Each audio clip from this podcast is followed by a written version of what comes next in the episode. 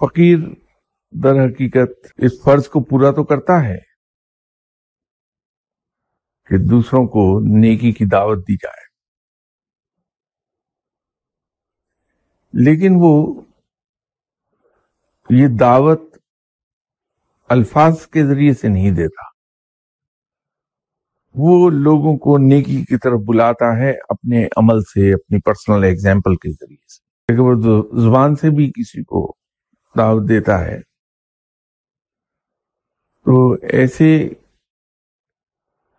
کام جن کے بارے میں احکامات بہت کلیئر ہیں، جیسے نماز پڑھنا، روزہ رکھنا، زکوٰۃ دینا، حج کرنا، جھوٹ نہ بولنا۔ لیکن وہ چیزیں جو اتنی بین نہیں ہیں۔ ان کے بارے میں انسان کو اظہار خیال نہیں کرنا چاہیے۔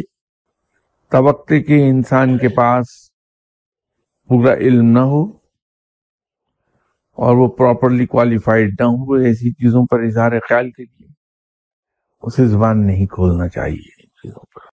اسی طرح جو مسائل جن پر اتفاق اتفاق رائے نہیں ہے فقی حضرات کا، اس کے بارے میں ہمیں نکتہ چینی نہیں کرنی چاہیے۔ اس پر ہم کسی دوسرے کو مجبور نہ کریں کہ وہ اپنا مسلک چھوڑے یا اپنا پریکٹس کو چھوڑ دے وہ۔ تو اس میں محتاط رہنا چاہیے۔ فقیر ویسے بھی تنقید سے دور بھاگتا ہے، دور رہتا ہے۔ وہ نصیحت سے دور رہتا ہے۔ اس کی وجہ یہ ہے کہ نصیحت سے انسان چڑھتا ہے، باغی ہوتا ہے، بھاگ جاتا ہے۔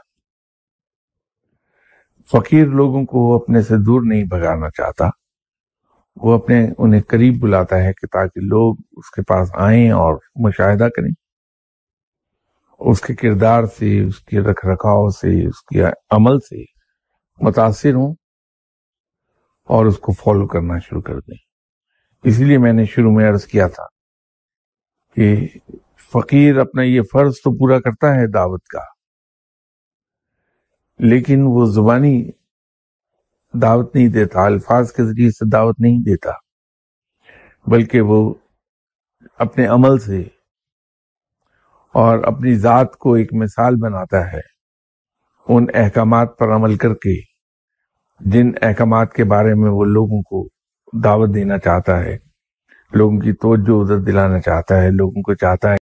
دوسری چیز یہ ہے کہ فقیر ہمیشہ اپنے ذہن میں ایک بات رکھتا ہے کہ کسی کے فالٹ کو پوائنٹ آؤٹ کرنے سے پہلے مجھ پر لازم ہے کہ میں اپنے اندر سے تمام فالٹ دور کر لوں۔ تو وہ ساری عمر اسی کوشش میں لگا رہتا ہے کہ میں اپنے اندر سے خامیاں دور کر لوں، تو اس وجہ سے اسے کسی دوسرے میں کوئی خامی اور کوئی خرابی نظر ہی نہیں آتی۔ تو وہ جب تک کہ اپنی ذات کو انسانی حد تک بیاب نہیں کر لے گا، انسانی حد تک میں عرض کر رہا ہوں، کیونکہ کلی طور پہ بے عیب ذات صرف اللہ کی ہے۔ لیکن انسانی حد تک جہاں تک ممکن ہے وہاں تک اپنی خامیاں جب وہ دور کر لیتا ہے، تو پھر ہی وہ لوگوں کو دعوت دیتا ہے۔ میرے خیال میں یہ راستہ فقیر کا وہ زیادہ بہتر ہے کہ انسان اپنی ذات کے اندر ہی خامیاں تلاش کرتا رہے اور اپنی ان خامیوں کو دور کرنے کی کوشش کرتا رہے۔ تو اس کے نتیجے میں لوگ زیادہ تعداد میں ایسے فقیر کے ارد گرد اکٹھا ہونا شروع ہو جاتے ہیں۔ کیونکہ اس میں ایک خاص قسم کی اللہ کشش رکھ دیتا ہے کہ دنیا ادھر کو چلی آتی ہے۔